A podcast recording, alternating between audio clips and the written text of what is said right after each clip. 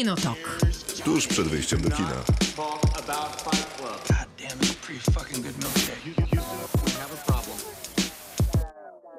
Krzysztof Majewski Maciej Stasierski. i nie ma Miłosławy Bożek, bo jest na urlopie, ale wróci do nas za tydzień.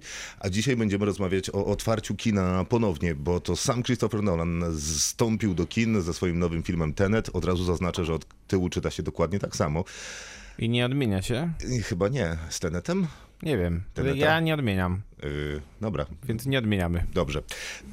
I a propos tego, że kina zos- otwierają się ponownie, a propos tego, że Tenet został w Polsce obejrzany przez 50 tysięcy osób w weekend otwarcia, a odnośnie tego wszystkiego mm, będziemy sobie dzisiaj o Tenecie rozmawiać, ale też mm, nie dalej niż dwa dni temu miałem rozmowę ze swoimi znajomymi i padło pytanie, kto wygrał Oscara mm, w tym roku. I przez pandemię i ten czas e, około sześciomiesięczny, w którym nie byłem w kinie, mimo że nadal się kinem zajmowaliśmy i dużo o nim czytałem, zajęło mi dobre pół minuty, żeby sobie przypomnieć, kto wygrał. Ale za najlepszy film? To. O nie, to ja, ja I sobie... najgorsze jest to, że jedyne, co mi przychodziło do głowy, to Le Mans 66. Bo tak, bo tak przewidywałeś, że tak będzie. Widzisz, no sobie wmówiłeś. To się nazywa projekcja ponoć. Tak właśnie było. No ale przypominam, że wygrał Parasite. Parasite należy Tak. Cztery oglądać Oscary. wier- wielokrotnie. Jest to kawał świetnego filmu. Nie wiem, dlaczego go zapomniałem, tłumaczę się pandemią. Dzisiaj jednak będzie głównie o Tenecie, o filmie, który, no właśnie, zobaczymy, czy go zapomnimy szybko, czy szybciej. Kinotok. Film. Tenet w kinach. Nareszcie, ileż można czekać na jeden film? Wielokrotnie przekładany, wielki film Christophera Nolana, który miał otworzyć kina. I tak się chyba stało w Polsce. W Stanach Zjednoczonych na pewno nie, bo ten film Bo na, nie wszedł na, na ekrany kin tam nie trafił, ale bardzo dobrze zarobił w Kanadzie, bardzo dobrze zrobił w Niemczech, w Anglii, więc y, kina chyba drgnęły, czy to będzie efekt, który będzie się utrzymywał dłużej, trudno powiedzieć, Y, zwłaszcza, że film wchodził w towarzystwie Nowych Mutantów, którzy z kolei mieli premierę w kinach amerykańskich. O Nowych Mutantach będziemy dzisiaj też rozmawiać, ale zaczniemy sobie od Teneta Christophera Nolana. Z nami Michał Hernes, Watching Closely, największy z fanów Christophera Nolana i dobry kumpel jego brata, Jonathana Nolana. Cześć No nie, Michał. nie przesadzajmy, cześć. Y, Masz, masz plakat y, Mrocznego Rycerza z autografem? Nie, ale mam Rocznego Rycerza y, Blu-raya z autografem. Okej, zawsze coś, zawsze coś. Wygrał w sumie. Mu, jak mówiłem, najlepszy kumpel Jonathana Nolana, przyjaciel w zasadzie od y, zawsze. Więc od No cie- na telefon, mm, czy na maila. przed, przed chwilą I rozmawiał skończę Tak, przez przed chwilą telefon. rozmawiali, Tak. Z, Van Hoytema jeszcze. Ustali, jakie, ustali jak Michał ma ten, ma recenzować Tenet. Michał, ja wiem, że sam ci powiedziałem, że masz być daleko od mikrofonu, ale trochę się do niego przesuń jednak. I od razu odpowiedz na pytanie, jak podobał ci się Tenet Christophera Nolana i czy on spełnił twoje oczekiwania? Bo oczekiwania na pewno były olbrzymie u- nas wszystkich i wszystkich, którzy do kina się wybierali na ten film. To pytanie brzmi, jak mi się podobał po pierwszym seansie, czy jak mi się podobał po drugim seansie. A zdążyłeś już dwa razy obejrzeć? Tak, zdążyłem już dwa razy obejrzeć, chociaż bardzo mi się nie chciało i bardzo miałem obawy. Po No pierwsze, okej, ale zobaczyłeś dwa razy, no więc po tych dwóch razach, po tym zbiorze doświadczeń, jak jest twoim zdaniem? Po pierwszym e, seansie byłem rozczarowany, muszę to przyznać, nie za bardzo wiedziałem, co o tym myśleć, ale do drugiego seansu już podszedłem na luzie, wiedziałem, czego się spodziewać, wiedz- wiedziałem, co nie gra w tym filmie i nagle się nastawiłem na czystą rozrywkę i okazało się, że to może mi sprawić wielką frajdę, szczególnie w wyszukiwaniu tych wszystkich rzeczy, które teraz widzę, Aha. a wcześniej nie widziałem, w tych zastanawianiu się, co tam się zdarzyło i tak dalej, więc sprawiło mi to dużo frajdy. I tak już od kilku dni z, z kolegą zastanawiamy się, jak to było tutaj, co on zrobił, czego nie zrobił i tak dalej, więc niby nam się trochę nie podobało, jednak nie możemy przestać o tym filmie myśleć. Christopher Nolan to autor Mrocznego Rycerza, Incepcji, Prestiżu, Memento i w sumie nie tak znowu wielu innych filmów. E, uzbrojony tylko w jedno słowo, Tenet, bohater przenika w mroczny świat międzynarodowych szpiegów, próbując ocalić ludzkość. No, To teraz wymyśliłeś, czy przeczytałeś? Nie, to jest opis dystrybutora. Rozumiem. I niby tak jest y, i faktycznie mamy tutaj bohatera, no ale to, co przede wszystkim jest w tym filmie istotne, to to, że no czas... Czego nie mamy. Czego nie mamy? Bohatera. Bo mamy protagonistę. Y, też nie. Myślę, że to jest, y, to jest największa wada Tenet. A to zaraz y, o niej opowiem, tylko skończę okej. w dwóch słowach dla tych, którzy jeszcze filmu nie widzieli, a może chcieliby się zainteresować, że to będzie taki, jak to u Christophera Nolana, on wybrał sobie jakiś gatunek, tym, w tym wypadku jest to kino szpiegowskie, a następnie dopisał do niego jakieś nowe, fantastyczne, fenomenalne zjawisko. W Incepcji było to wchodzenie w sny, tutaj mamy czas, który płynie oczywiście dosyć naturalnie, tak jak my go rozumiemy do przodu, ale w filmie Tenet płynie też do tyłu. I są tacy, którzy potrafią cofać przedmioty, siebie, rzeczywistość.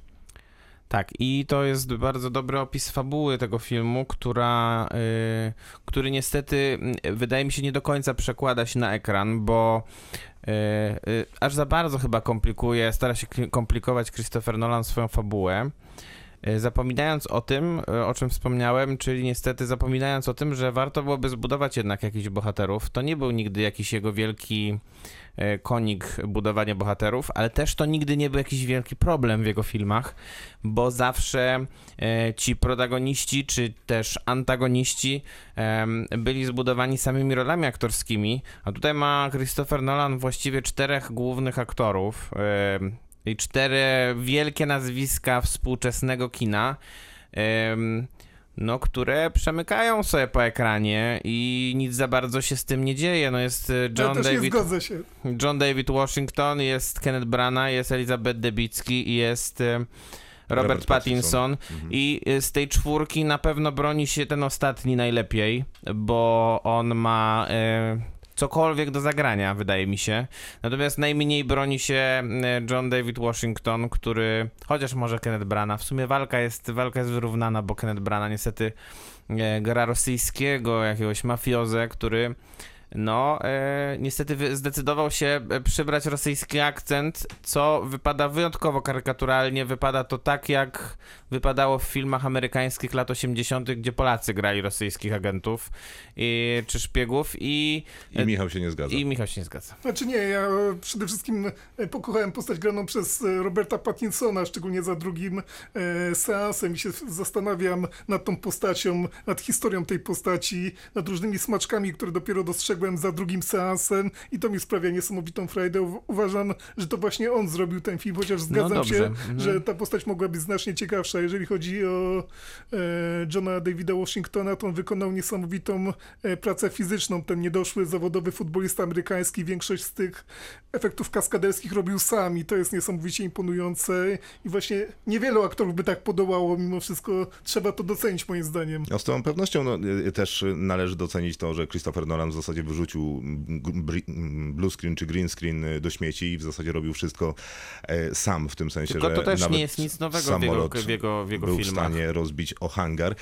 No nie jest nic nowego, tylko że John David Washington może być e, niedoszłym e, sportowcem i atletą e, i być może będzie też niedoszłym e, aktorem, jeżeli będzie wybierał takie role i takie prowadzenie, Mm. jakie Christopher Nolan mu zaproponował, bo wydaje się, że no, ta jego postać jest e, pusta i to tak dosyć bardzo. Tak, zmarnowany Tak, potencjał. tak. Zupełnie nie rozumiem y, motywacji głównego bohatera, czyli właśnie Johna Davida Washingtona, który dla kogo, on pra- kto mu zleca śledzenie tego teneta, czy odnalezienie tego teneta? No Dla- to byłby spoiler, ale... Ja, ja rozumiem. Y, Co go napędza, dlaczego się decyduje, dlaczego przekracza kolejne swoje granice, no, takie na granicy śmierci w zasadzie Ludzkich każdą de- możliwości, decyzję tak. Podejmuje.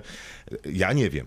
Y, Nie wiem, co napędza tę postać i nie mam bladego pojęcia, skąd się wziął tam Robert Pattinson i dlaczego mu pomaga. Okej, I Znaczy to o się nim, za troszkę, drugim sensie... o, o nim troszkę więcej wiem, ale dlaczego mu pomaga? No niby w ostatniej scenie mam odpowiedź na wszystko.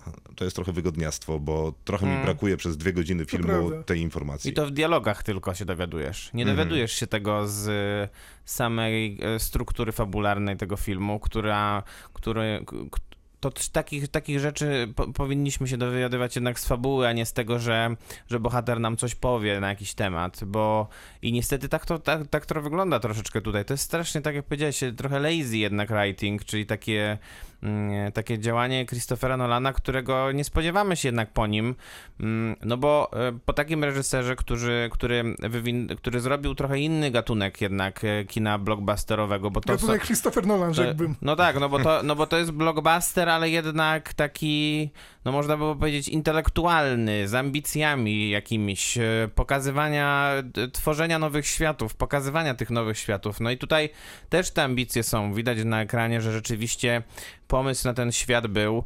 E, No ale zabrakło chyba realizacyjnie i, i zabrakło tego aktorstwa, i zabrakło tych postaci, i Tak. zabrakło tej, tej energii między tymi postaciami, bo, bo mówisz o tym, że John David Washington dużo, dużo biega i dużo skacze, natomiast jego postać, tak jak Krzysztof powiedział, jest pusta, a przy okazji jego kreacja polega na tym, że on reaguje na dialogi. To jest tylko i wyłącznie to. Nic więcej nie robi Niestety, sam. Ale, ale to jednak wina reżysera i scenariusza.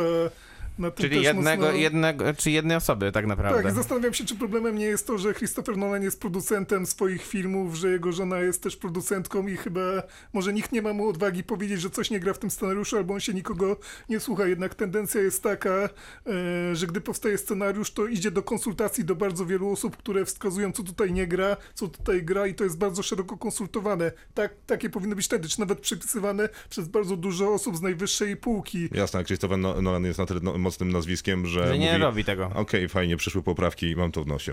Tak, i Dokładnie. pytanie, czy, czy jego żona jest w stanie mu wskazać jakieś błędy, tak jak żona George'a Lucasa y, mówiła mu, co nie gra albo co gra w Nowej Nadziei, to uratowało te pierwsze filmy, potem już żony zabrakło Lucasa i, i nie I miał wie- kto mu powiedzieć, co tutaj nie gra. Mm, e, Prawdopodobnie wiele osób mogłoby mu powiedzieć po premierze tego filmu, e, tych filmów, ale faktycznie przed e, nie. To, Nie Jar Jar Binks. To Hans Zimmer i Time, czyli ścieżka dźwiękowa do Incepcji. Incepcji. To możemy zacząć od muzyki, której dzisiaj nie zagramy z Teneta, no bo niestety nie da się, ale ta muzyka jest znakomita. Tak, i trzeba przyznać, że y, trzeba wspomnieć, że pierwszy raz od dawna ch, Christopher Nolan nie wykorzystał y, Hansa Zimmera, bo Jest muzykę, niestety zajęty Hans Zimmer. bo muzykę zrobił Ludwig Goransson, ym, twórca m.in. muzyki do Czarnej Pantery, y, Oscarowy zresztą twórca tej muzyki. No jest rzeczywiście wspaniała ta muzyka, to jest jeden z wielkich atutów e, Tenet. Myślę, że muzyka, myślę, że Dźwięk. operatorsko Hoyte van Hoytema znowu pokazał, że jest e, To, to pewnie... Hojty, Van Hojtemy przejdziemy za moment, ale to o czym mówi Hernes Tak, Michał dźwięk, dźwięk też. jest y, super ciekawe, no bo ten dźwięk jest charakterystyczny u Christophera Nolana, czyli zawsze jest dopracowany e, do perfekcji i też w tych Montaż sce- dźwięku jest imponujący. Jasne. I w tych, a propos montażu dźwięku, to w scenach akcji, zwłaszcza w tej na autostradzie, to jest w ogóle jakiś majstersztyk i to taki trochę przekraczający to, co mm, blockbusterowe kino robi, bo ten dźwięk wydaje się, że jest tam za głośny, ale jest tak idealnie zmiksowany, e, że wszystko, co ma być słyszalne, jest słyszalne, mimo tego, no, do tej lawiny dźwięku, która Tak, a toczy jednak się lepiej po to obejrzeć w. IMAXie, żeby bardziej to poczuć i usłyszeć, więc Mhm. W IMAXie to robi w ogóle większe wrażenie. Zresztą na przykład w Wielkiej Brytanii ten film jest pokazywany w IMAX z taśmy 70 mm na 15. Jest podpisane, że Christopher Nolan właśnie takie miał intencje, żeby w ten sposób to oglądać, więc Tylko w Polsce jest nie ma takiego kina, Mhm. więc dzięki Niestety. Christopher Nolan, że Dzięki, miałeś takie Michał. intencje, e, ale się nie uda e, akurat u nas. No i możemy zarzucać temu filmowi trochę brak duszy w bohaterach, Tak. Jakby trochę ignorowanie widzów, bo mimo, że jest tam sporo takich monologów, które, e, scen monologowych e, czy dialogowych, które w zasadzie służą tylko temu, żeby no, tłumaczyć aktualną fabułę i mniej więcej przedstawiony świat, i teorie naukowe. i teorie naukowe, to jednak to nie wystarcza i widz czuje się zagubiony, to jednak jak się zagubię w tych scenach akcji, to jednak jest to olbrzymia przyjemność. No to jest prawdopodobnie jeden z najlepszych pościgów samochodowych, jaki kino widziało.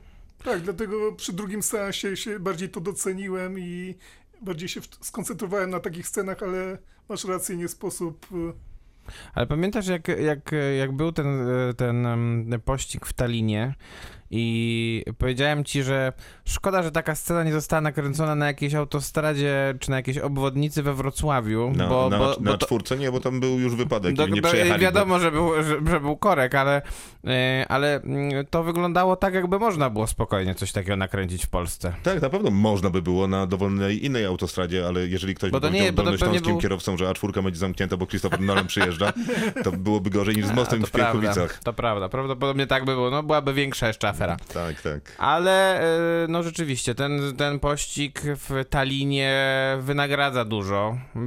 Wyna natomiast no, dla mnie nie wynagradza jednak tego, że em, tak jak powiedziałem, po Nolanie spodziewasz się jednak czegoś więcej niż tylko perfekcyjnych scen akcji. No, zwłaszcza, że on to potrafi robić, bo przecież, Przecież świetnie potrafi, udowodnił no. to w Incepcji, która jest przecież filmem skomplikowanym, wielopoziomowym, y, niejasnym, a ale tak, y. Obsadzonym rewelacyjnie intenc- przy okazji. nawet w Interstellar, który ma swoje bolączki, Mhm. tam jednak ta więź z bohaterami, to wzruszenie było bardzo mocne. Ja nawet na Dunkierce się wzruszałem i kilkukrotnie się wzruszam, więc Jest, tutaj... jest jakaś nowość, też Christopher Nolan żartuje. No, tak, chociaż, chociaż niektórzy recenzenci, e, na przykład brytyjscy, pisali, że nie żartuje, No co, właśnie. jest, co jest absurdalne, bo właśnie jest od, dokładnie odwrotnie. Jest no, pięć, razy- pięć razy więcej, Więcej żartów niż we wcześniej. wszystkich filmach Czy, wspólnych. czy jest pięć? Chociaż też żarty były we wcześniejszych filmach, już nie ma co, ba... e, No co tam pojedynczy, jeden na film się zdarzał, to prawda. Jak Heath Ledger e, świętej pamięci szarżował w Mrocznym Rycerzu, no to, Co zresztą było to my się zaimprowizowane w uśmiechaliśmy, dużej nie? mierze Więc- i, i z tego się śmieliśmy. Ale tak, y, tych dowcipów miało być więcej. Szkoda, że jednak bardziej się skupił na dowcipach niż na psychologii postaci. Ale za to ma świetne zdjęcia od świetnego operatora, który zresztą studiował w Polsce, bo go nie przyjęli na, y, do, do duńskiej szkoły filmowej. I zresztą świetnie wspomina tę y, y, polską szkołę, chociaż mówi, że trochę za długa. Ale, Ale kręcili film, na każdym roku trzeba było nakręcić jakiś e, film, więc była ta, jak sam van Hoytema mówi, sześćdziesiątkę. tak, 60. Czyli minutowy film, w którym trzeba było całą historię opowiedzieć, dorzucić dźwięk, e, no i jakby oddać jako, y, jako egzamin. Tak, i Hoyte van Hoytema to jest trzecia, trzecie podejście, jeśli chodzi o filmy Christophera Nolana. Wydaje mi się, że mm, no pewnie już jest teraz stałym jego współpracownikiem. E, Po tym jak wcześniej mm, wszystkie filmy Christopher Nolan kręcił z Wally Fisterem, który zresztą za Incepcję dostał Oscara, e, to potem Wally Fister postanowił nakręcić swój własny film, który się nazywał Transcendencja. I który mu film- zniszczono. Film Z Johnem Deppem, fatalny. film fatalny i od tego czasu absolutnie nie nakręcił pół, pół, pół sceny. Tak, ale warto podkreślić, że mu zniszczono ten film, że miał zupełnie inną wizję i pewnie się trochę zniechęcił przez to do hollywoodzkiego kina i do reżyserii, a wielka, wielka szkoda, no ale dzięki temu jest Hojte współpracujący razem z, z Nolanem.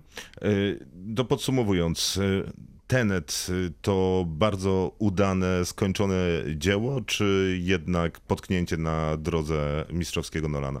Czy ten mistrzowski Nolan to lubi sobie powtarzać, że wierzy, że widzowie są tak samo jak on znudzeni konwencjonalnym kinem, tylko chyba zapomniał o tym, że to co robi też niestety może znudzić trochę widzów. To bardzo dobra rozrywka, ale niestety Christopher Nolan się trochę zagubił i mam nadzieję, że odnajdzie się w tym labiryncie w przyszłości i będzie lepiej.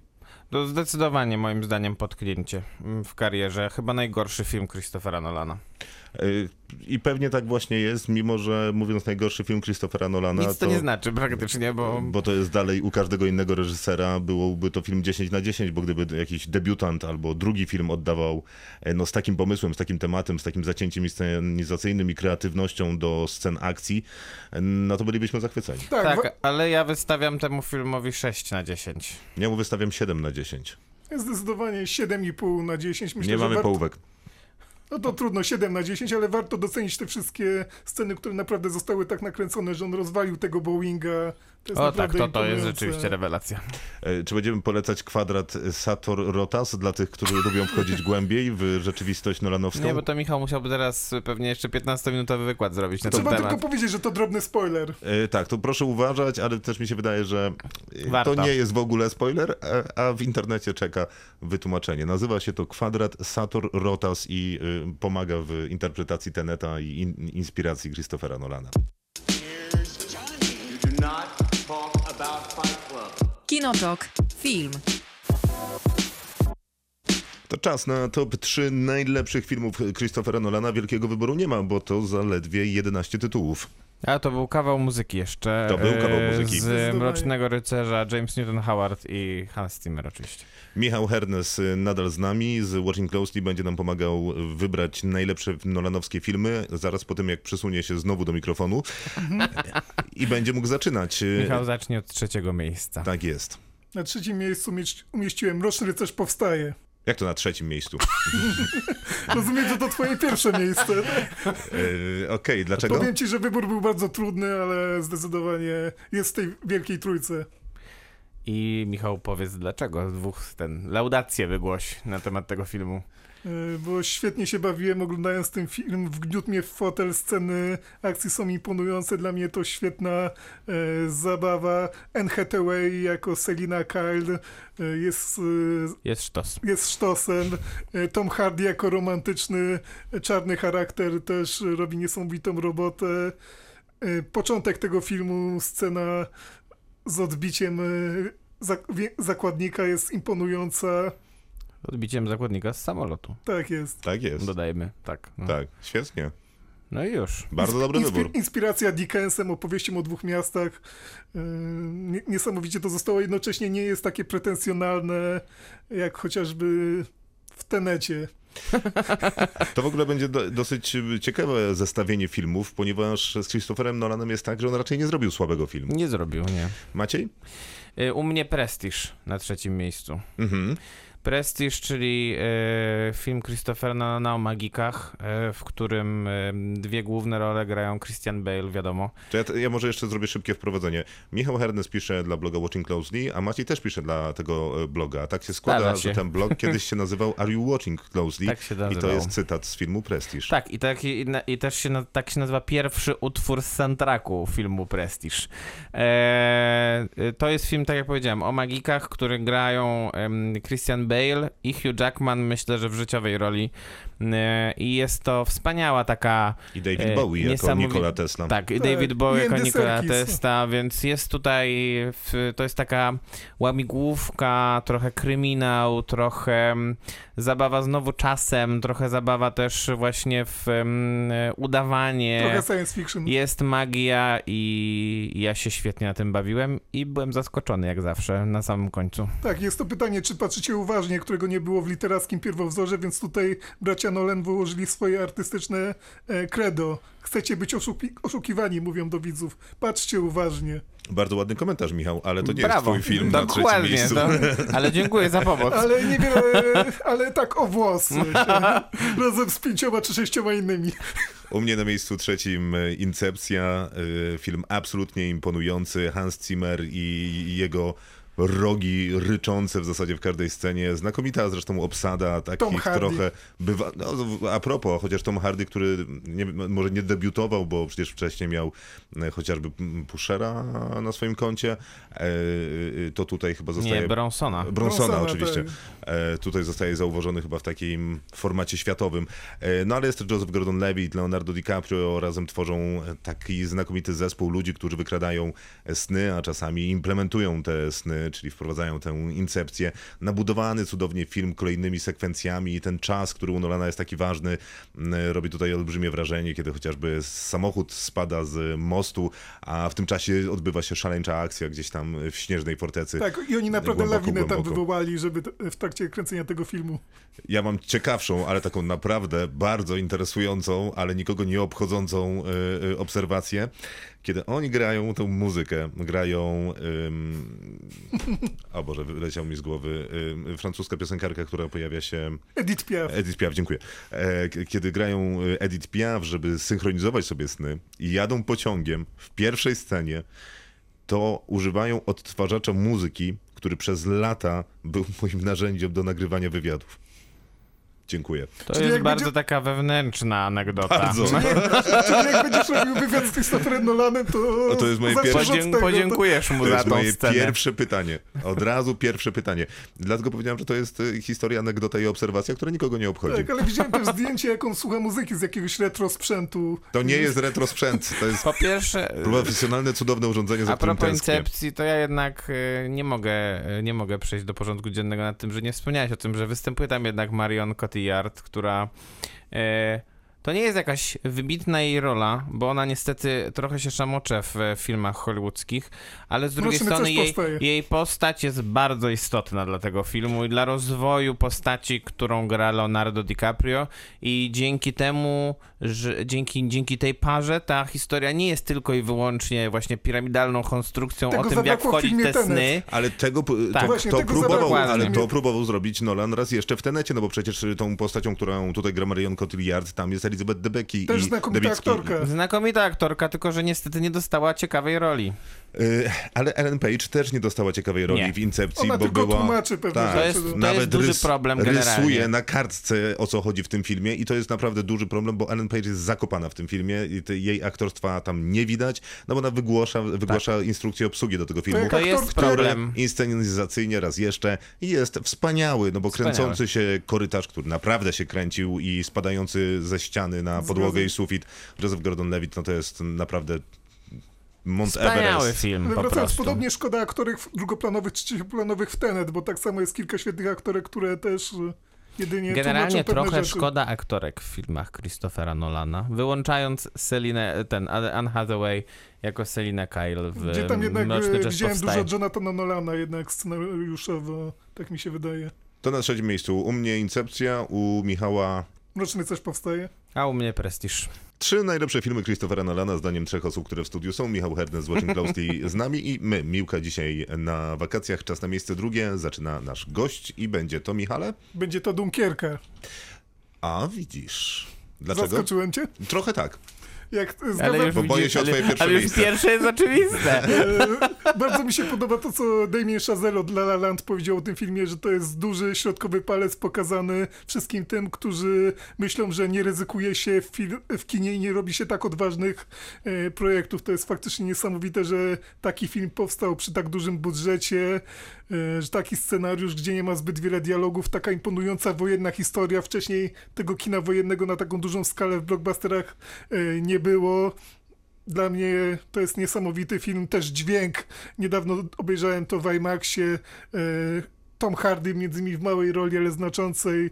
Do tego filmu warto wracać, moim zdaniem jest bardzo niedoceniany. Też nieprzypadkowo Quentin Tarantino umieścił go e, na liście najlepszych filmów e, dekady jako e, naj, najmłodszy film z tego zestawienia e, chronologicznie, więc e, uważam, że Dunkierka zasłużenie się znajduje w pierwszej trójce.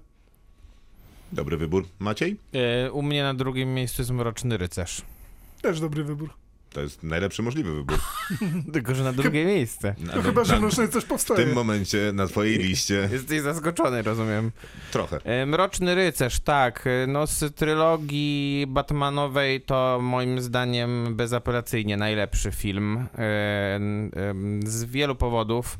No ale podstawowy jest taki, że e, Jokera gra tutaj Heath Ledger i co by nie powiedzieć o Oscarowej roli Joaquina Phoenixa czy o roli e, Jacka Nicholsona, no to jednak e, e, Jokerem, Heath Ledger zawsze będzie Jokerem tym najlepszym w kinie i nigdy, i prawdopodobnie nikt nigdy nie będzie lepszym. Choć to samo się o Nicholsonie mówiło.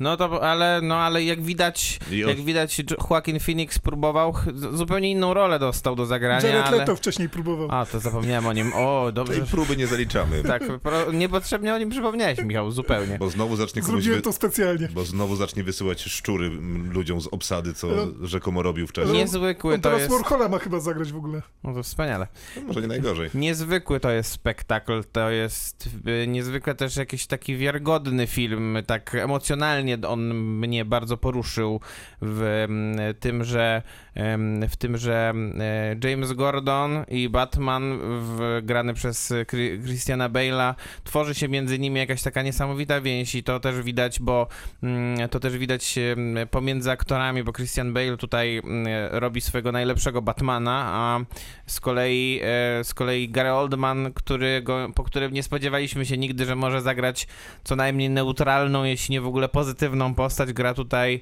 mm, komisarza Gordona i też, powinien też, Oscar. i też jest... Oj tak. I też jest prawdopodobnie to taki ostateczny komisarz Gordon, jeśli chodzi o kino, więc dla Chociaż mnie Jeffrey to Wright wspaniały też film. czekam e, na następnego. e, To jest też film bardzo nie, mocno no to wiadomo, że nie inspirowany. czekamy. E, To jest film bardzo mocno inspirowany gorączką Michaela Manna, uwielbianą przez Christophera Nolana i właśnie chciał zrobić taką, taką wielką kryminalną historię No gangsterską na miarę gorączki i mu się to udało. Gorączka też jeden z najlepszych filmów historii kina, moim Znaczy, zdaniem. Mi- Michał, Michał uzasadnia wszystkie nasze wybory, więc generalnie my już nie musimy nic mówić. Ale bardzo- Znaczy ja wszystkie te filmy kocham, ten trochę mniej.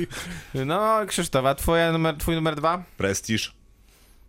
Ze wszystkich tych powodów, y, o których wspominałeś wcześniej yy, i w zasadzie z niewielu więcej, bo wymieniłeś prawdopodobnie wszystkie, jakie istnieją, ale ten film, który balansuje pomiędzy magią i niemagią, kłamstwem y, i prawdą, tą iluzją i właśnie prestiżem, o, o którym co jakiś czas ktoś z bohaterów nam przypomina, że prestiż to jest właśnie to, co mm, ogląda publiczność i, i wtedy dzieje się ta magia, czyli piłeczka znika, karta zostaje przełożona na górę talii.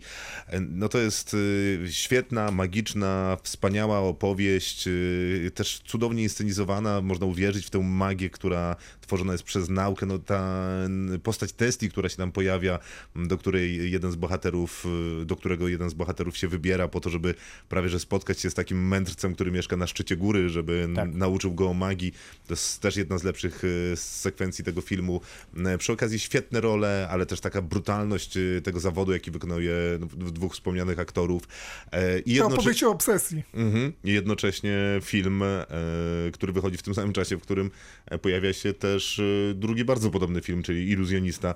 I można porównać e, jakby dwie prędkości, dwie jakości filmów. Mimo, że Iluzjonista jest nie, naprawdę niezłym filmem, to, to prestiż ociera się o wybitność Tak. i, i warto przypominać o tym filmie, bo no to jest jeden z tych mniejszych, już starszych, bo to jest 2006 rok e, filmów No najmniej chyba Nolana. znany Nolana film. I najmniej, najmniej taki bomba, bombastyczny. Może bezsenności, tak. Najmniej bombastyczny, głośny, potężny, taki ostateczny, więc y, bardzo lubię takiego przecież jak Nolana. zrealizowany wspaniale. Tak, i świetna adaptacja. Warto porównać z literackim pierwowzorem te podobieństwa i różnice. No, widzisz? Przepraszam. Z- Zresztą autor książki mówił, e, że pisarz czy reżyser zawiera z widzem, czytelnikiem swego rodzaju pakt przeciwko, przeciwko kłamstwu, żeby widz się zgodził razem z nim na to, żeby zawiesił swoją niewiarę. To zostało świetnie pokazane zarówno w książce, jak i w filmie.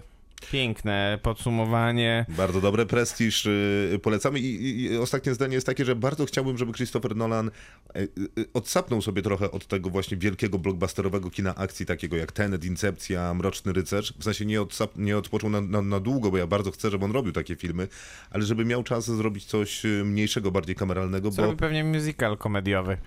nie może niekoniecznie to, bo też się znakomicie w tym odnajduje, y, y, y, a, a, a dawno nie robił, więc może by, by tak było dobrze. Michał, Prestiż jednak napisał z bratem, warto o tym napisać. e, y, albo e, powiedzieć albo akurat powiedzieć, y, tak. w radiu. Michał, twoje mier- miejsce pierwsze, ulubiony film Christophera Nolana, wiem, że nie Tenet. No tak, to już e, Maciej zdradził, nie będzie niespodzianki. Nie, No no nie- niemożliwe. Poczekaj, nie możesz tego zrobić.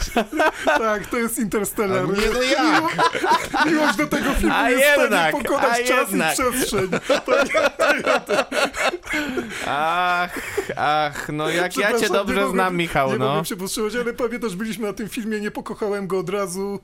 E, ty pewnie Ja też. też nie. Y, To jest, Przyznaję, że też nie. Ja go widziałem już cztery razy i przyznaję, że to jest film, który. mm, Który jest trudny, bo ja go z jednej strony naprawdę lubię y, i szalenie mi imponuje to podejście Christophera Nolana, w którym wielkie hollywoodzkie studio, studio za- zatrudnia naukowców, którzy budują model czarnej dziury i mm, Hollywood płaci za mm, model naukowców, z którego ponoć korzystają do dzisiaj. Tak, E, jak długo to się renderowało, pomyśl. no, trudno mi sobie to wyobrazić. I to Tak. jest świetnie pomyślana historia, znakomicie napisany scenariusz o postaci, która jest. Ja nawet rozumiem ten argument miłości. e, Ja też zdecydowanie. Ale no niestety w tym filmie są takie potknięcia, co najmniej dwa, że nie jestem w stanie tego znieść, więc kocham go i nienawidzę.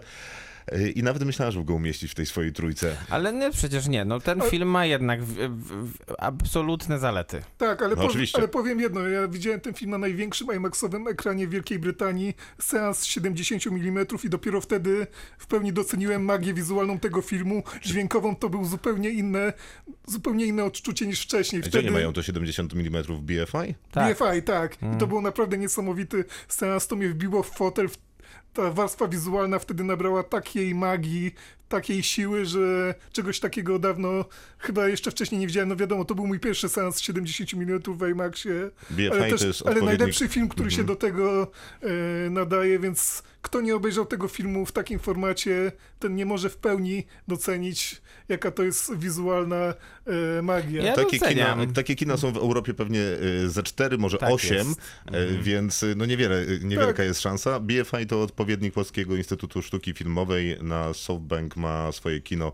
Tak, a dalej na Waterloo jest to większe właśnie kino z IMAXem, największy IMAX Wielkiej Brytanii. No i pewnie y, już większego kina się nie spotka. Może gigant w hali stulecia był No większy. jeszcze, na, jeszcze jak O, tam nie było dobrego dźwięku. No tak nie. przynajmniej twierdzi mój ojciec, którego jak zwykle pozdrawiam. A by, bywał w gigancie? Tak, tak. Słuchaj, jeszcze, jeszcze, jest mem, jeszcze była membrana na stadionie Wrocław, kino samochodowe. Podobno największy, największy ekran podobno w Europie. A to prawda, no ale taki trochę wykrzywiony. No ale w sumie w niewłaściwą stronę, bo IMAX No. jest wykrzywiony do widzów, a nie na odwrót. No ale Jednak okej, dźwiękiem zaliczam. nie to samo też. no. Y, bardzo dobre m, miejsce pierwsze, jak się okazuje. m, Bardzo Chociaż, zaskakujące. chociaż, no nie wiem, na torturach bym się do tego nie To przyznał. jest bardzo subiektywny, nie wstydzę się tego, jestem mięczakiem, wzruszam się na filmach, płaczę na Nie, ja też się ruszałem.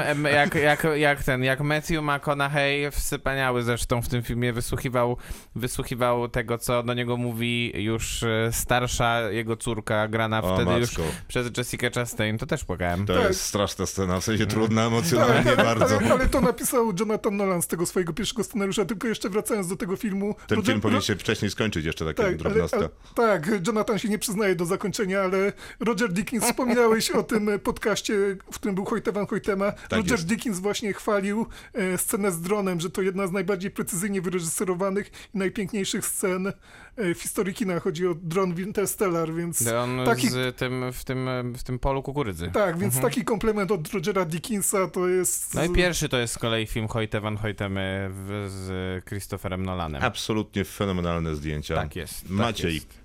Y, U mnie Dunkierka na pierwszym miejscu.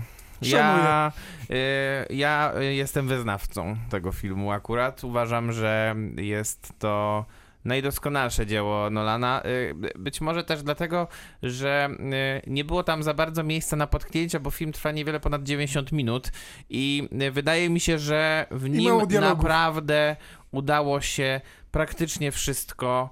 y, A, a, a, Michał o tym nie wspomniał, ale ja wspomnę jednak o całym wątku z Markiem Rylansem, O, który tak. jest pewnego rodzaju sercem tego filmu. Mark Rylance gra tutaj, zresztą wspaniały, wybitny aktor, y, gra tutaj marynarza, y, który wyrusza swoim kutrem, czy swoim taką, swoją taką łódką ze swoim synem i jeszcze jego kolegą, e, żeby ratować tych, tych żołnierzy, którzy są, którzy są zamknięci przez nazistów e, na plażach właśnie Dunkierki. E, I to jest e, jedna z najbardziej niesamowitych operacji w ogóle II wojny światowej, kiedy cywile uratowali tak dużo żołnierzy mm, e, i, em, e, i być może zmienili bieg wojny w, pewnym sensie, bo, bo, bo nie, udało się, nie udało się podbić Wielkiej Brytanii przez to i nie udało się też podbić do końca Francji. Wie- Dunkierka na pierwszym miejscu. Bardzo dobry wybór. To jest trochę taki film, który e, jeżeli obejrzysz, to e, pokochasz albo znienawidzisz. I ty znienawidziłeś? Nie. Aha. Ja lubię, tylko wydaje mi się, że są lepsze filmy Christophera Nolana, Na które bardziej mnie Ten, angażują. na którym Na jest, przykład, który jest u ciebie jest na, jeden? na pierwszym miejscu, jest jest- to Mroczny Rycerz. Oczywiście, że to jest Mroczny Rycerz. Ja w ogóle nie, nie wiem, wydaje mi się, że wymienienie takich filmów jak Dunkierka na pierwszym miejscu to jest jakieś udawanie, że się nie widziało Mrocznego Ry- Rycerza. Okej, Ale o Dunk- Interstellar nie wspomniał. Dunkier... No, ty wspomniałeś.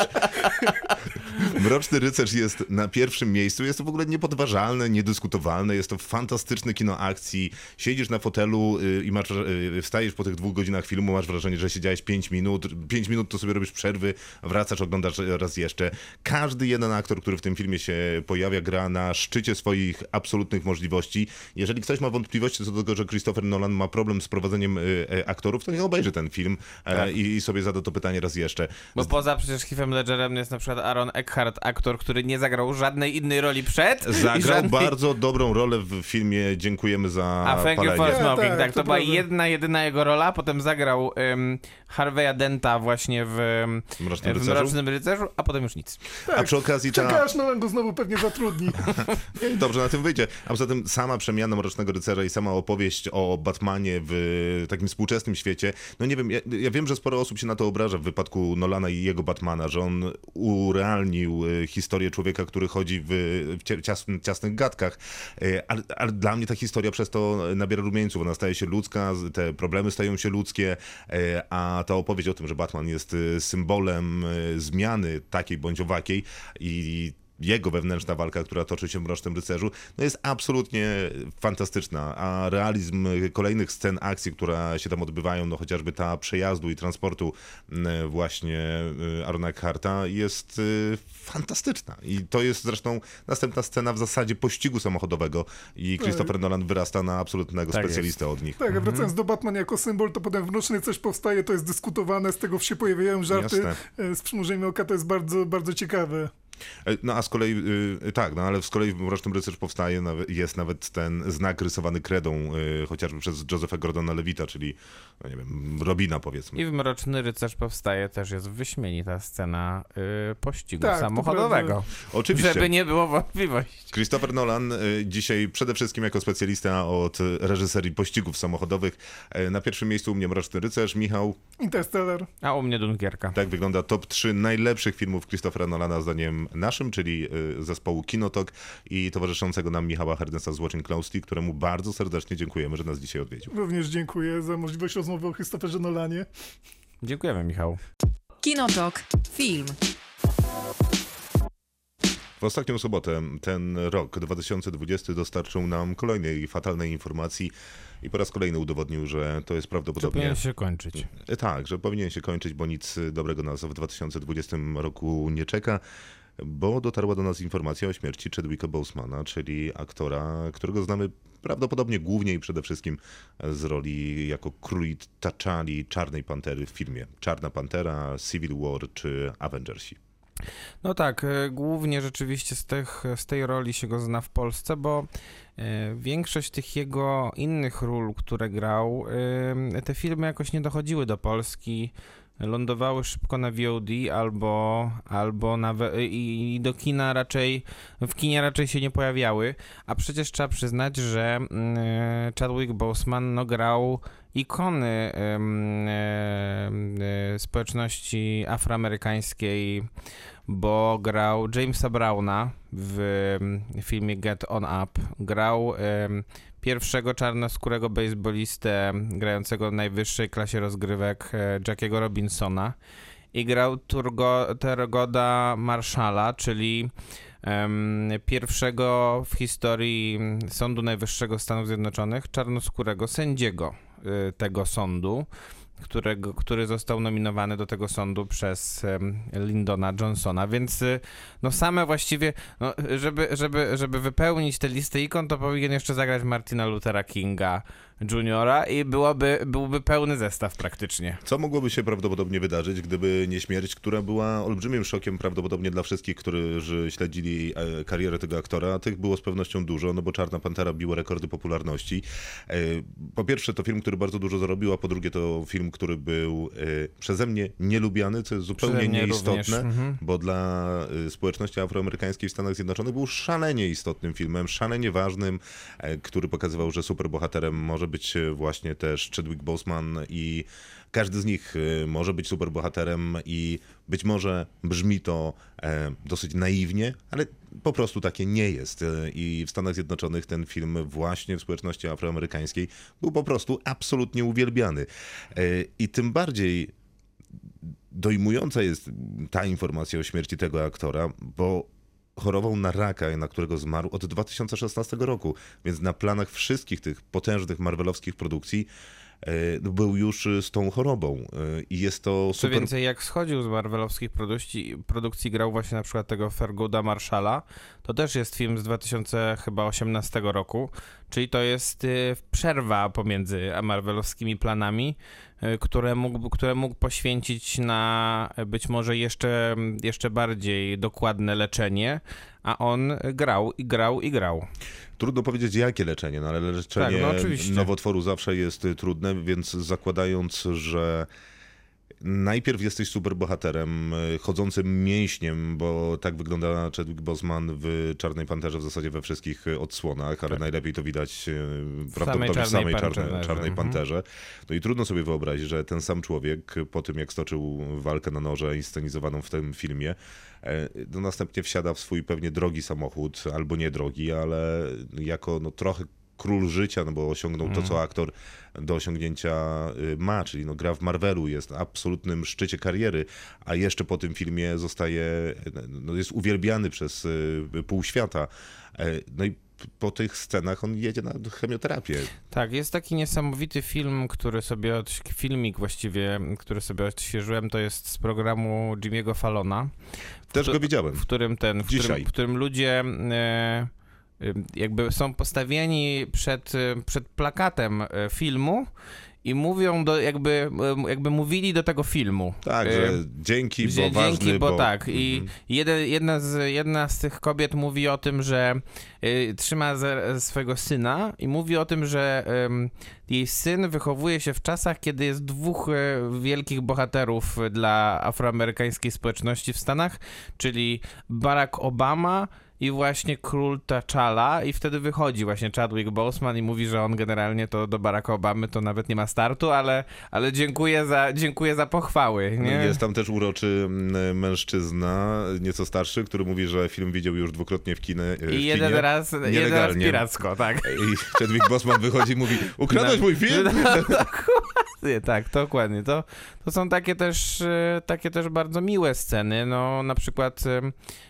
i e, pokazujące chyba też to, że był to jakiś taki chyba mm, e, e, równy gość. e. Zdaje się, że to był równy gość, a na ekranie zawsze miał taką dobrą, skupioną energię, taką trochę do środka, która no świetnie y, działa u aktora, bo sprawia, że ma taki element tajemnicy w sobie, przez co jest super charyzmatyczny. Tak, no nadrobiłem właśnie przez weekend ten film Marshall o tym Fergudzie Marshallu, czyli tym sędzim e, Sądu Najwyższego, który, który, w którym e, Chadwick Boseman pokazał, że e, no ma niesamowitą taką naturalność i charyzmę na ekranie.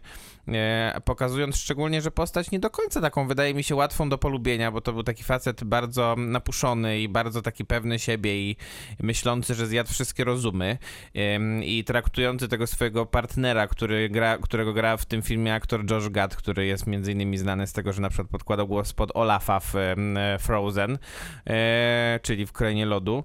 Mm, e, i, i robi to jednak z taką, z, w taki ciepły bardzo sposób, jednak pokazuje, że ten bohater jest, e, jest stąpającym po ziemi bohaterem, co, co na przykład w Marvelu też pokazał, bo a to nie jest takie oczywiste wcale w tych filmach, które są e, przeładowane efektami specjalnymi, żeby pokazać jednak, że postać potrafi budzić emocje. No ta scena e, z Infinity War, gdzie zbiera się ta cała ta cała armia Wakandy i rozpoczyna się walka z tymi siłami Thanosa, no to jest i rozpoczyna się od tego słynnego Wakanda Forever.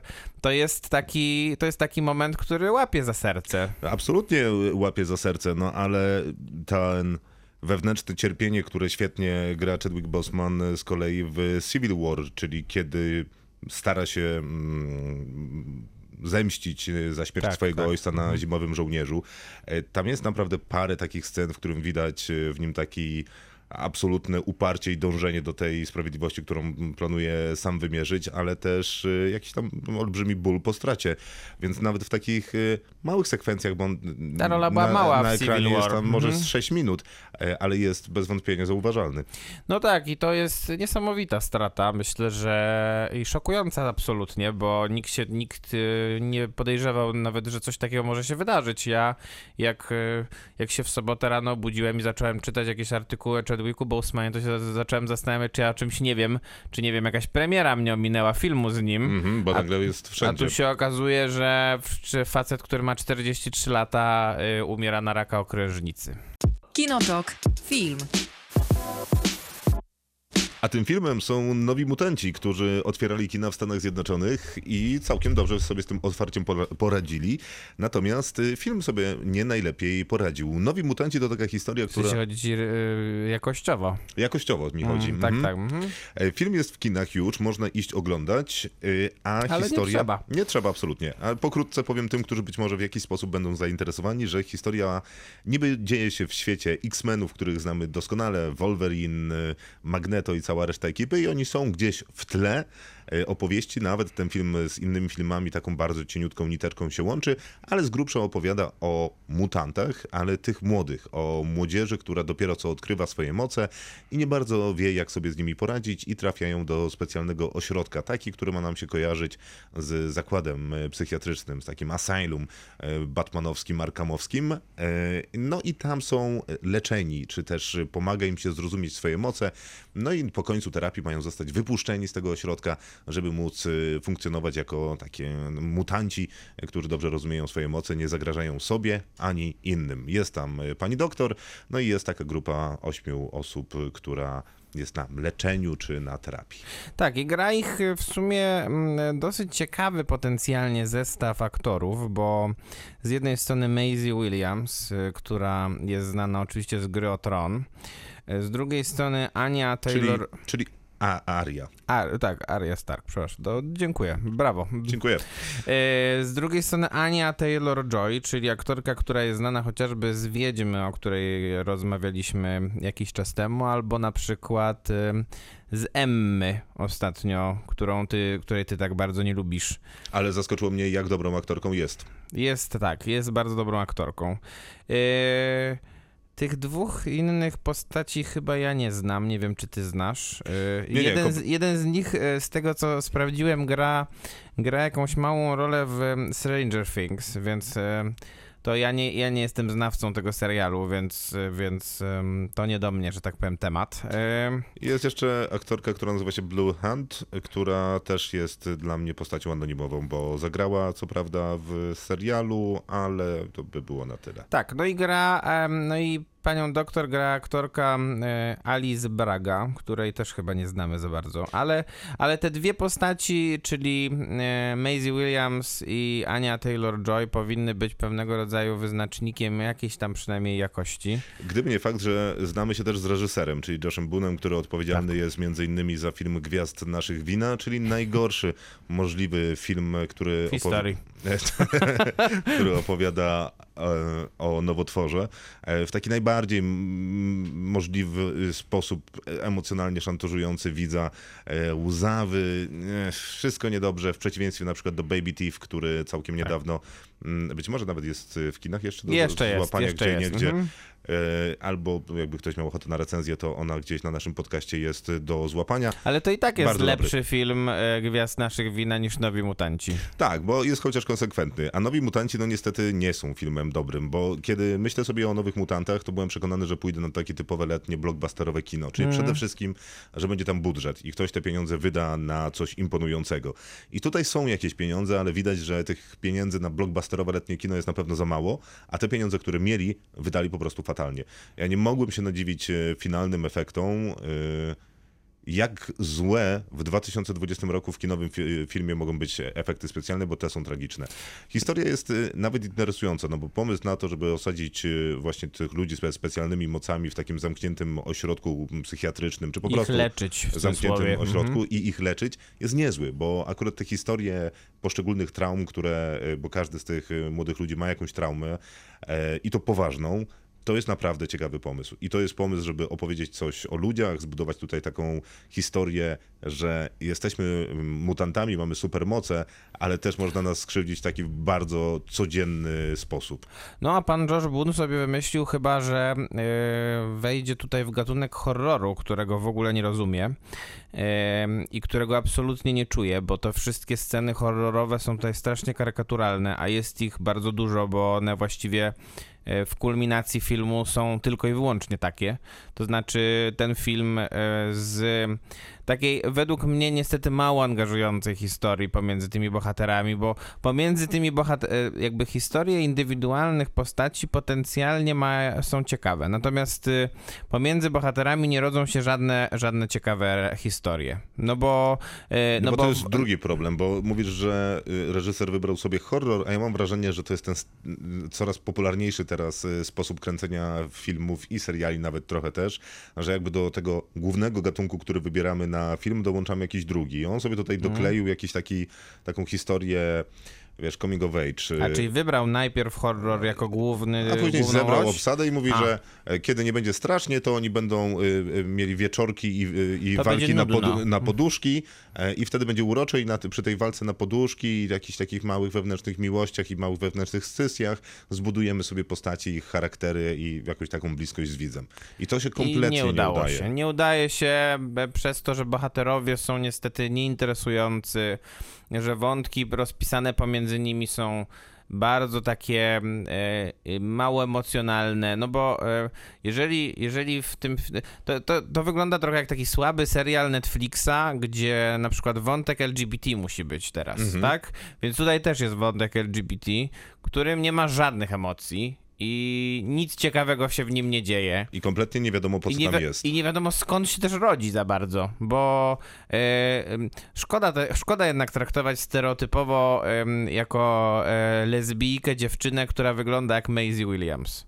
To jest strasznie stereotypowe potraktowanie postaci przy okazji, wydaje mi się, bo mm, no bo jeżeli, jeżeli ktoś jest chłopczycą, no to znaczy, że musi być, no to, w cudzysłowie chłopczycą, no to znaczy, że musi być tutaj lesbijką, a jeżeli ktoś jest, jeżeli ktoś wygląda tak jak ten chłopiec, który, który gra tego jakiegoś Meksykanina chyba, e, czy Brazylijczyka, przepraszam, no to on musi być jakimś playboyem strasznym. E, no to są same stereotypy, jeśli chodzi o te postaci. Nie ma, nie ma za bardzo, nie ma żadnych, nie ma żadnych głębi w tych bohaterach. No i, e, no i są te efekty specjalne, o których powiedziałeś, które są fatalne, naprawdę fatalne. I... To prawda, a na tym jest trochę zbudowany film, no bo mamy tajemnicę tej głównej bohaterki, która ma moc, bo wiemy, że jest mutantem, ale nie wiemy, jaką ma moc. Tak. Więc jak szybko się dowiemy i co nas niewiarygodnie zdziwi, ona ma moc, która jest najpotężniejsza ze wszystkich Ale innych ma mocy. tak beznadziejną tą moc. Strasznie, w No sensie strasznie, taką bro. trudną wizualnie do opowiadania. Nawet Dokładnie. wyobrażałem karty komiksu, jak to może wyglądać. No i widziałem takie duże, wiesz, y, okienka, w których coś się tam dzieje i to nadal jest jakieś takie zupełnie nieciekawe. Bo Ale mają jest tam- normalne te moce, powiedzmy tak. No nie, no, Anna. Taylor-Joy ma też jakąś strasznie dziwną. No dziwno, no bo ona ma jakoś, on, jej się, jej wyrasta jakiś taki Mie- no nie, no ma do, miecz, miecz. zamiast ręki, tak? Nie, no, zbroja na ręce i A, miecz. a, no tak, Ale no. to dziwniejsze jest to, że przenosi też ludzi do swojego wyimaginowanego świata, który był takim bezpiecznym miejscem, sanktuarium Tak, przeciwko tej obrzydliwości, którą ją y, w życiu spotykała. Więc wydaje mi się, że opowiedzenie historii mutantów w postaci horroru jest super pomysłem, a doklejenie do tego takich bardzo realnych traum jest w zasadzie znakomitym pomysłem. No tylko, że tutaj Ale nic się nie zamienienie, udało. zamienienie wszystkiego w historię o dwóch niedźwiedziach, oryginalnie to była chyba historia o dwóch wilkach, że każdy z nas ma w sobie Mhm. e, wilka tego złego i tego dobrego, a który wygra, ten, którego będziesz karmił. I to w zasadzie, ta historia, to jest najciekawsze, co jest opowiedziane w tym filmie. Mm.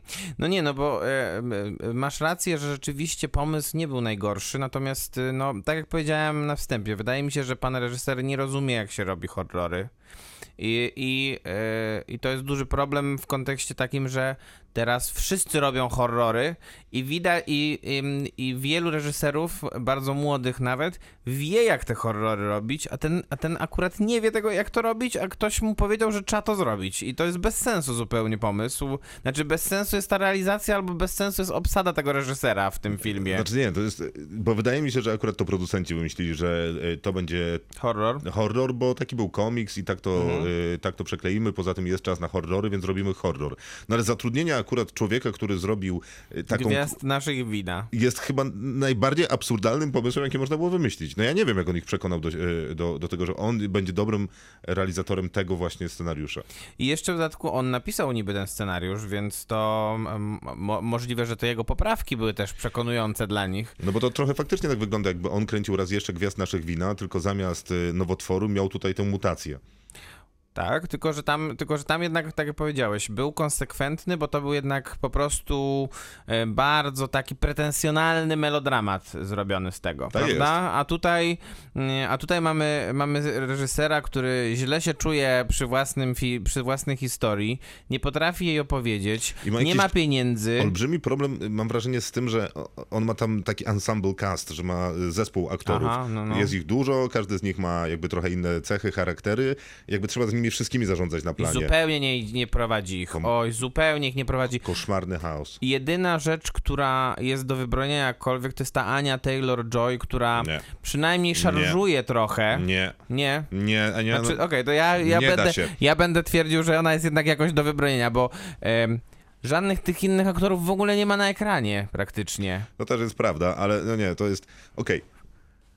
Proszę No ona poczekać. przynajmniej jest na ekranie. Jeżeli kogokolwiek w jakikolwiek sposób kusi obejrzenie tego filmu i akurat nas słucha, to będzie jedyna rada, którą tego rodzaju daję. Nie idźcie do kina, poczekajcie, Nie, aż nie, to będzie w domu. nie. No, żal czasu i pieniędzy. No, czasu na dojazdy, czasu spędzonego ki- w kinie, pieniędzy wydanych na bilet, e, żal drzew, które zostały ścięte, żeby bilety wydrukować e, na ten film. Lepiej to obejrzeć w domu albo w ogóle o tym Absolutnie zapomnieć. tak. A rzecz nazywa się Nowi Mutanci. I ja wystawiam temu filmowi dwie gwiazdki na 10. Ja również dwie gwiazdki na 10. Kinotok. Film. Niby nic, niby nic, my tu o Tenecie, a Agnieszka Holland zrobiła kolejny film, nazywa się Szarlatan i wczoraj miał, przedwczoraj miał uroczystą premierę w kinie Nowe Horyzonty. E, tak, miał uroczystą premierę z udziałem zresztą Agnieszki Holland. I E, miałby tę premierę na festiwalu Nowe Horyzonty, no ale Dokładnie ten tak. się nie odbył, będzie w listopadzie, więc była taka inna premiera. Tak, natomiast sam film e, pojawi się w kinach 9 października, więc jeszcze trochę do jego premiery, o ile nie zamkną w międzyczasie kin Tak jest, ale, ponownie. ale datę premiery ma i na razie y, tak właśnie ma być. Byłeś pre- na pokazie. Tak, a pierwszy raz był pokazywany w ogóle na tegorocznym Berlinale, które jeszcze się uchowało przed pandemią. E, To był ostatni festiwal chyba przed pandemią, który był i to jest znakomity film.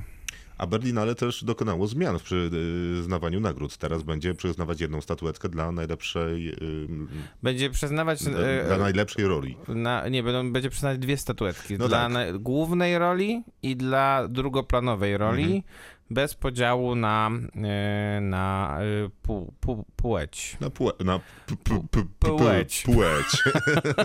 Tak, i jest to ciekawy pomysł, i który wzbudza bardzo dużo kontrowersji, jak zauważyłem. Kontrowersji nie rozumiem. Pomysł jest ciekawy i pamiętam, że mieliśmy taką rozmowę jakiś czas temu, że może to jest dobry pomysł i doszliśmy do wniosku, że nie wiadomo, więc Berlinale powiedziało chyba sprawdzam. Do Berlinale jak zwykle wyszło przed szereg. e, tak, jak, tak jak już komentowałem to kiedyś gdzieś tam, że nie spodziewam się, żeby Cannes czy Wenecja poszły tym samym tropem, bo Cannes jest zbyt konserwatywne, zbyt A e, Wenecja zastane. A Wenecja czeka y, y, z reakcjami na kan. Dokładnie tak, więc dopóki Thierry Fremont jest dyrektorem zarządzającym Cannes, to tam ledwo ciężko wpuścić pu- filmy Netflixa, a co dopiero, co dopiero ustanowić nowe zmian, zmiany dotyczące nagradzania filmów. To prawda, ale a propos tych kontrowersji, o których mówisz, to jest y, strasznie ciekawe, bo wydaje mi się, że to będzie powodowało jeszcze więcej dyskusji, jeszcze więcej kontrowersji, takiej złej dyskusji w tym sensie.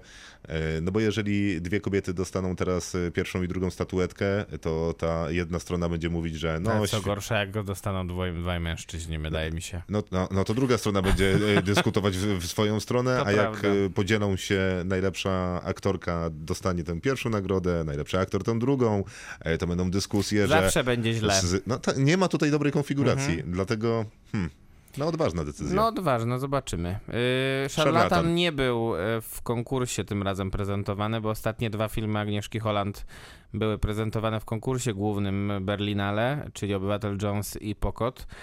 Zresztą Pokot dostał już nieistniejącą nagrodę imienia Alfreda Bauera. E, Natomiast Szarlatan był pokazywany jako pokaz specjalny na gali. E, Też No i była- o czym to film? i to jest film o panu, który się nazywa Jan Mikolaszek i to jest człowiek, którego można byłoby określić trochę takim mianem, nie wiem, Ka- Kaszpirowskiego, trochę trochę Jerzego Zięby na przykład, chociaż w raczej pozytywnym tego, pozytywny, pozytywnej wersji, bo w przeciwieństwie do mm, tego mm, polskiego oszusta, y, to on jest człowiekiem, on był człowiekiem, który chyba miał coś bardzo rzadkiego, mianowicie miał straszliwą intuicję i potrafił z próbki moczu wyczytać, czy ktoś jest na coś chory, czy nie. I ponoć z tego, co czytałem o nim po filmie już, to, e, to bardzo dużo ludzi rzeczywiście się u niego leczyło. Leczyło, można powiedzieć w cudzysłowie, bo on nie był lekarzem dyplomowanym i ta jego klinika to też nie była klinika. To jest jakiś, e, co, XX wiek? To jest XX wiek, zdecydowanie. To jest. e, on żyje na przełomie. e, On rodzi się jeszcze przed II wojną światową. Natomiast. em, No rozumiem, że jakieś lata 50., tak? Żyje też, ale też, ale też żyje w czasach, w czasach okupacji nazistowskiej e, Czech, gdzie jest taką niejednoznaczną trochę postacią, bo według przynajmniej opowieści, które snuje ten film, to na przykład był mm, z jednym z lekarzy, którzy pomogli mm, sekretarzowi osobistemu Hitlera, Martinowi Barma, Bormanowi, wyleczyć nerki. No to wiesz, może w myśl e, tej przysięgi Hipokratesa, Do, że... no tylko jego nie obowiązuje składał. do końca, więc no właśnie, ale leczył też e, na przykład prezydentów em, Czech e, czy później Czechosłowacji, więc e, była to postać, no film podaje, że mm, leczyło się u niego około 5 milionów Czechów, Rozumiem, ale to jest co taki... świadczy o tym, że portret- praktycznie 100%. To jest, tak, to, ale to jest po- portret kontrowersyjnej postaci. Tak, jest to portret kontrowersyjnej postaci, dlatego że e, ten człowiek e, ma ewidentnie powołanie, natomiast ono jednak miesza się też z bardzo rozbuchanym ego i z taką wiarą w to, że e, on zawsze musi mieć rację. Więc on z jednej strony chce bardzo leczyć i, albo nie wiem, leczyć w cudzysłowie wciąż, można byłoby powiedzieć, a z drugiej strony, e, ale jak mu czy- się to mhm. utrudnia, to on, to on jest, to on jest z tego powodu bardzo niezadowolony, uważa, że to jest pewnego rodzaju, za, e, pewnego rodzaju atak na niego osobisty. No dobrze, ale to jego leczenie jest skuteczne, Jest skuteczne to jego leczenie, tak. Natomiast film... a, a on jest takim trochę domorosłym lekarzem, że wymyśla jakby nowe metody, na przykład badania tego moczu, czy Nie, on, czy on, nie wiem, stwierdza, że jak popatrzy na jego barwę, to coś tam wymyśli. Dokładnie tak robi. Bo to znaczy, dostaje próbkę moczu w przeźroczystej em, Probówce. E, i pod światło go, daje go pod światło i patrzy, czy tam, e, czy I tam mówi można... nerki niezdrowe. I, tak, dokładnie. Nowotwór, coś tam. I co, Jeśli- jeszcze ma rację? I potem się okazuje, że w większości przypadków ma rację, e, a do tego, żeby leczyć ludzi, wymyśla, przynajmniej film tak twierdzi, cztery podstawowe mieszanki różnego rodzaju ziół. Jedna tam jest właśnie na nerki, druga jest na, nie wiem, drogi moczowe i tak dalej, i tak Dobra, to dalej. jest zrozumiałe. No, Mhm. a, no a to teraz pytanie, czy ten film jest na tyle dobry, że jakby nawiązuje do współczesności, do właśnie pomysłów leczenia się tam, wiesz, jakąś którąś tam skrętną witaminą C i w zasadzie jak ci noga odpadnie, wy- to wypijesz tą witaminę C, to ci odrośnie. On jakoś nawiązuje do tej naszej y, takiej trochę fake newsowej yy, współczesności? Ten film jest bardzo współczesny, a trochę z innego powodu, wydaje mi się, bo Mhm. I to chyba jest, to chyba jest pewnego rodzaju teraz cecha, przynajmniej aktualnie y, filmografii Agnieszki Holland, to znaczy ona y, stara się dotykać tematów trochę społecznych, trochę politycznych, które są współcześnie, natomiast Jasne. na przykładzie y, historycznych wydarzeń czy historycznych postaci. Sam Mikolaszek jest tutaj przykładem właśnie takim, że po pierwsze jest to człowiek, który jest pokazywany w bardzo wielu, w bardzo wielu momentach swojego życia. Za młodu, kiedy zaczyna się uczyć, w, za, w czasie wojny czy przed wojną, kiedy poznaje swojego asystenta, z którym ym, y, zacznie go łączyć bardzo bliska relacja, aż w końcu w, W sensie romans, czy... w sensie romans, A. tak. Aż w końcu e, już po wojnie w latach 50., kiedy, kiedy pewien system e, funkcjonujący w Czechosłowacji, który można byłoby pewnie określić tym, co, e, tym, co w Polsce określano stalinizmem, e, postanawia go po prostu wyeliminować. E, bo jakoby przyczynił się do śmierci jakichś, jakichś e, dwóch partyjnych, e, dwóch członków partii ważnych poprzez podanie im złej mieszanki, która, nie wiem, połączona była ze strychniną i to wszystko jest wymyślone generalnie śledztwo, jakieś niemalże mord sądowy się odbywa na nim. On, on jak potem można to przeczytać, nie, generalnie nie zostaje nigdy skazany na śmierć. Natomiast ten film pokazuje w pewnym sensie właśnie to, w jaki sposób e, były postrzegane osoby homoseksualne w tamtym okresie, że to trzeba było ukrywać w cały, w cały czas. Okej, no ale to jest ta intryga? Tu jest bardzo dużo rzeczy. A, a jest jakaś taka główna oś, po której jesteśmy prowadzeni, czy to jest po prostu jego Nie, no, życiorys? Myślę, że to jest, e, myślę, że to jest jakby plus tego filmu, że e, Agnieszka Holland e, pokazuje w nim w sposób bardzo kompleksowy tą całą postać i e, Iwan Trojan dobry? I Iwan Trojan w roli głównej jest wyśmienity, naprawdę. E, Rzeczywiście pokazuje. Można, e, jak się wpisze, posta- jak się pisze hasło Iwan Trojan w, w internet, to niemalże we wszystkich artykułach wyskakuje informacja, że to jest prawdopodobnie najwybitniejszy czeski aktor w historii. I myślę, że ten film e, to pokazuje, bo rzeczywiście no, dawno nie widziałem takiej roli, w której aktor by, był, byłby w stanie pokazać, jak bardzo jednak złożoną i bardzo wewnętrznie sprzeczną postacią był, był bohater, którego gra. Tutaj e, ten, em, ten Mikolaszek jest jeszcze taki większy niż życie, więc tym bardziej ciężko było go uczłowieczyć, a, a Trojan zrobił to w sposób naprawdę wyśmienity. No i zaskakująco generalnie ten film się udał em, Agnieszce Holland. Wydaje mi się, że ostatnie jej filmy były takie strasznie rozedrgane reżysersko i, em, i bardzo takie chaotyczne i w, em, emocjonalnie bardzo, bardzo takie nierówne, a tutaj e, te, te, te, te momenty, które, które, w których trzeba postawić kropkę na D, Agnieszka Holland stawia, bardzo, bardzo dobrze to robi. Mm, Widać, że dostała dobry scenariusz, którego nie zepsuła i to jest bardzo duży plus tego filmu. Jest to ocena? Jest to ocena 8 na 10. Wow! To się cieszę. Dokładnie. Ja w Agnieszkę Holland wierzyłem zawsze, nawet w jej słabszych momentach, więc cieszy mnie to tym bardziej. E, 8 na 10 lądu- ląduje na naszym kinotokowym filmwebie, na którego można sobie zajrzeć i zobaczyć e, Zapraszamy. oceny naszych filmów. Ta ocena się może zmienić w jedną lub drugą stronę po tym, jak... e, Obejrzycie go w, w październiku. I dopiszemy tam e, nasze oceny z całą pewnością. E, To wszystko na dzisiaj w Kinotoku.